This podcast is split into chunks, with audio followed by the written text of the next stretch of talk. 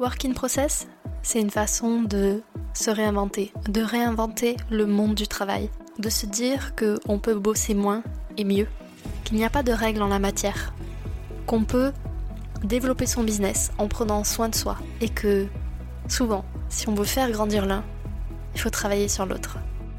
Ici, je vous partage des étapes, des méthodes, des outils, des réflexions, en bref, des process pour créer la croissance que vous voulez en respectant qui vous êtes.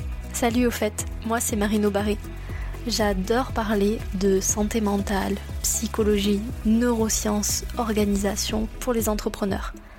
J'aime parler de croissance saine, de transformation des entreprises pour un monde pro meilleur, plus joyeux et plus chaleureux. En bref, parler d'entrepreneuriat respectueux de qui vous êtes. Ça vous parle? Alors abonnez-vous à Work in Process et surtout écoutez bien l'épisode jusqu'au bout. Bonjour à tous, c'est Marine et vous êtes sur Work in Process. Aujourd'hui, sans mauvais jeu de mots, on va plonger dans un sujet qui nous touche tous, le fait d'être sous l'eau. Comment concrètement on peut s'en sortir? Vous savez, c'est ces journées où on a l'impression que tout s'accumule dans le pro et dans le perso, que les tâches s'empilent, les échéances se rapprochent à une vitesse folle.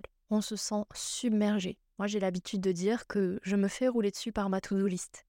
Cette situation, on est nombreux et nombreuses à la vivre. Et pour vous confier quelque chose, il y a quelques mois, j'ai été confrontée justement à une charge de travail assez importante les projets s'accumulaient à la fois sur du pro, du perso. J'avais des clients qui avaient besoin de livrables, de temps et de contenu de ma part. J'avais le podcast à faire tourner et puis j'avais les projets que j'étais en train de préparer pour 2024, à savoir ma newsletter 1% qui vous donne des astuces concrètes pour pouvoir bosser sur votre business une fois par semaine, D'ailleurs, si vous n'êtes pas abonné, je vous ai mis le lien dans la description. Et puis, mon programme solo, tout CEO, qui sort très bientôt. C'est un programme qui est là pour aider justement les entrepreneurs à faire grandir leur business, à le structurer pour passer plus sereinement les paliers de croissance. Donc comme vous le voyez, j'avais pas mal de boulot.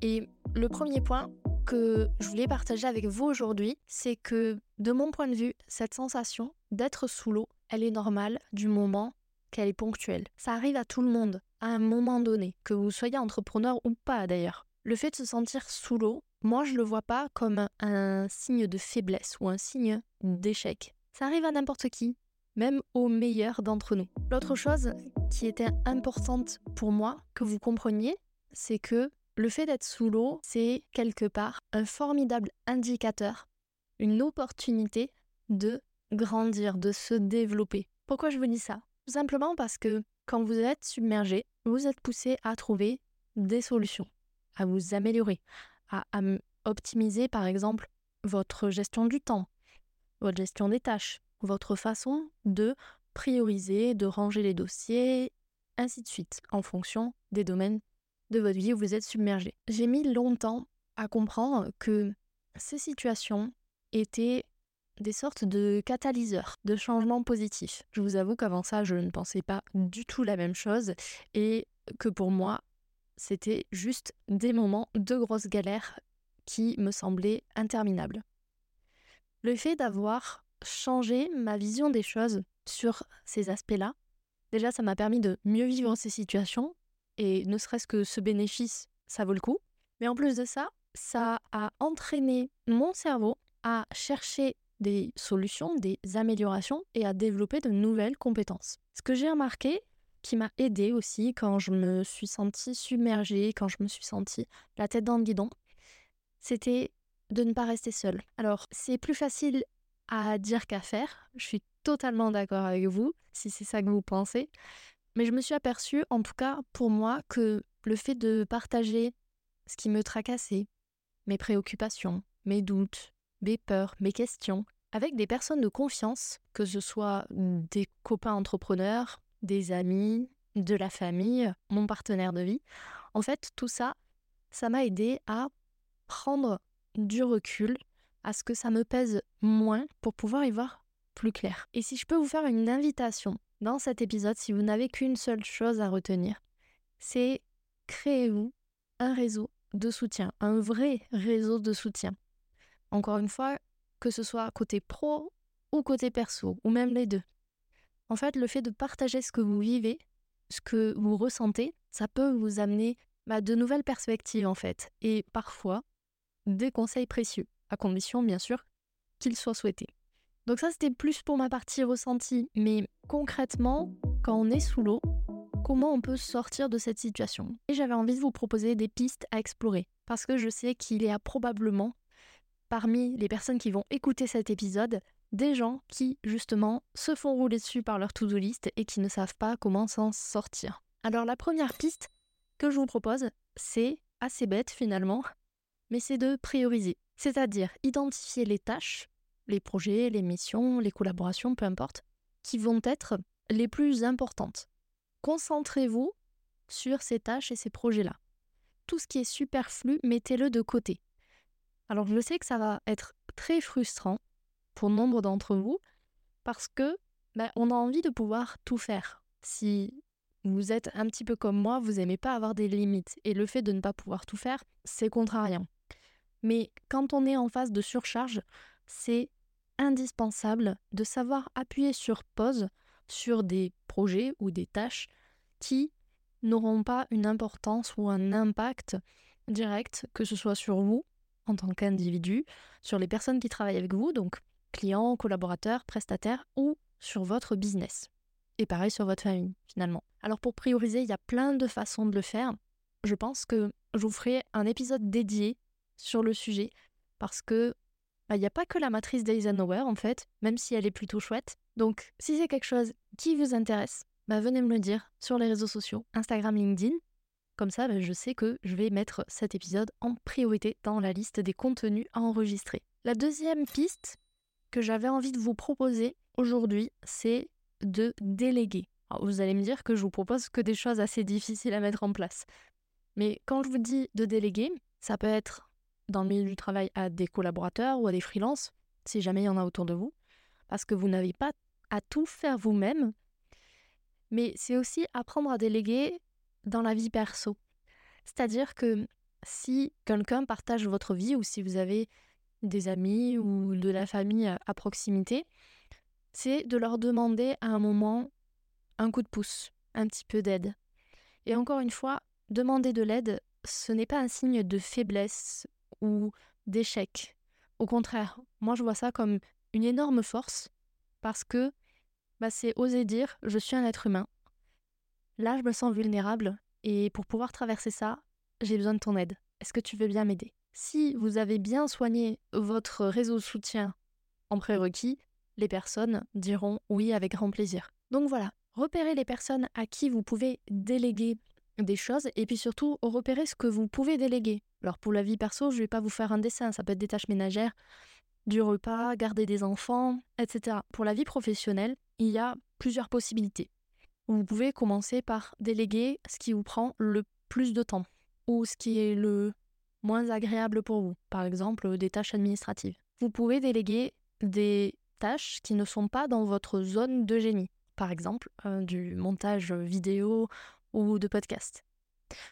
Ou alors, vous pouvez déléguer des choses sur lesquelles vous êtes doué, mais sur lesquelles vous voulez appuyer en termes de valeur. Et là, c'est plus côté mission client. Mais ma recommandation, c'est pas de commencer par déléguer ces tâches-là, parce que bah, ce sont souvent les plus compliquées à déléguer, à maîtriser, et euh, que ça peut avoir un impact direct sur votre chiffre d'affaires. Donc à moins que vous aimiez euh, prendre des risques, euh, mais sinon, si vous visez la sécurité, la tranquillité, commencez par des petites tâches redondantes qui vous prennent du temps et où il n'y a pas besoin que ce soit vous qui le fassiez. La troisième piste que j'avais pour vous, c'est de développer une compétence. J'en ai déjà parlé, il me semble, sur le podcast, mais d'apprendre à gérer votre temps, c'est vraiment quelque chose qui est sous-coté. Alors pour ça, il y a plein de façons de le faire. Encore une fois, vous pouvez utiliser par exemple la technique Pomodoro, donc qui permet de travailler par cycle de travail de 25 minutes avec des pauses de 5 entre chacun. pouvoir rester concentré et efficace. Mais il y en a plein d'autres. L'idée, c'est de trouver là ou les méthodes de gestion du temps qui vous conviennent pour votre vie quotidienne en prenant en compte que dans l'idéal, ce sont des techniques que vous devez maintenir dans le temps. Donc vous allez devoir instaurer quelque part une certaine discipline. Mais pour moi, la discipline personnelle, la structure, l'organisation, ce sont les plus gros vecteurs, les plus gros leviers de liberté et de créativité. Parce qu'une fois que tout est posé et structuré, bah, vous n'avez plus qu'à suivre le cadre. Et donc, la créativité peut librement s'exprimer sans être paralysée par Ah oui, mais comment je fais ça? Vous voyez ce que je veux dire? Le dernier point de cet épisode, c'est prenez des pauses, s'il vous plaît. Quand vous êtes sous l'eau, quand vous êtes surchargé et que votre planning n'a pas un millimètre d'espace, justement, faites du vide, prenez des pauses. Ça peut être pour faire la sieste, ça peut être pour faire des activités créatives, pour vous réénergiser, pour faire du sport. Surtout, en tant qu'entrepreneur, ne négligez pas, s'il vous plaît, votre bien-être. Le fait de faire des pauses, c'est hyper important. Pas que pour votre santé physique, mais c'est surtout pour vos résultats business, pour votre santé mentale, parce que bah, votre cerveau, il a besoin aussi de digérer de l'information. Imaginez que votre cerveau soit une sorte d'estomac et que toute la journée, vous lui donnez à manger par des stimulations auditives, visuelles, par des réflexions, par des discussions, par des tâches que vous faites. Imaginez qu'à un moment donné, c'est une forme de gavage et que si vous prenez pas le temps de digérer tous ces éléments-là, à un moment donné, qu'est-ce qui va se passer? Ben, Vous allez être malade. Donc, accordez-vous des moments de détente. C'est votre challenge de cette semaine. Je vous laisse partir avec ça. Prenez 5 minutes après cet épisode dans votre planning, regardez peu importe le moment de la journée, mais calez au moins une pause dans votre journée. Et quand je dis une pause, c'est pas une pause pour aller scroller sur euh, TikTok, sur Instagram, sur YouTube. Non, c'est vraiment une pause pour vous retrouver pour vraiment accepter le vide, le calme et que votre cerveau ait un petit peu de temps pour digérer justement tout ce que vous lui faites faire au quotidien. Gardez à l'esprit que c'est inconfortable, mais que l'inconfort est souvent vecteur de croissance. L'épisode t'a plu? Tant mieux, je suis contente. Maintenant, en plus de relever le challenge que je t'ai posé cette semaine, tu as trois options. Si tu veux aider à faire découvrir Work in Process autour de toi, tu peux le partager à ton réseau, mais tu peux aussi mettre 5 étoiles sur ta plateforme d'écoute préférée et lui laisser un avis positif. Si tu as envie de discuter avec moi, on se retrouve sur Instagram, LinkedIn ou même dans la newsletter 1% qui te donne chaque semaine des actions concrètes pour bosser sur ton business. Et comme ça, tu pourras me partager directement tes ressentis sur le sujet du moment. Merci encore pour ton écoute. Je te dis à très vite dans un prochain épisode.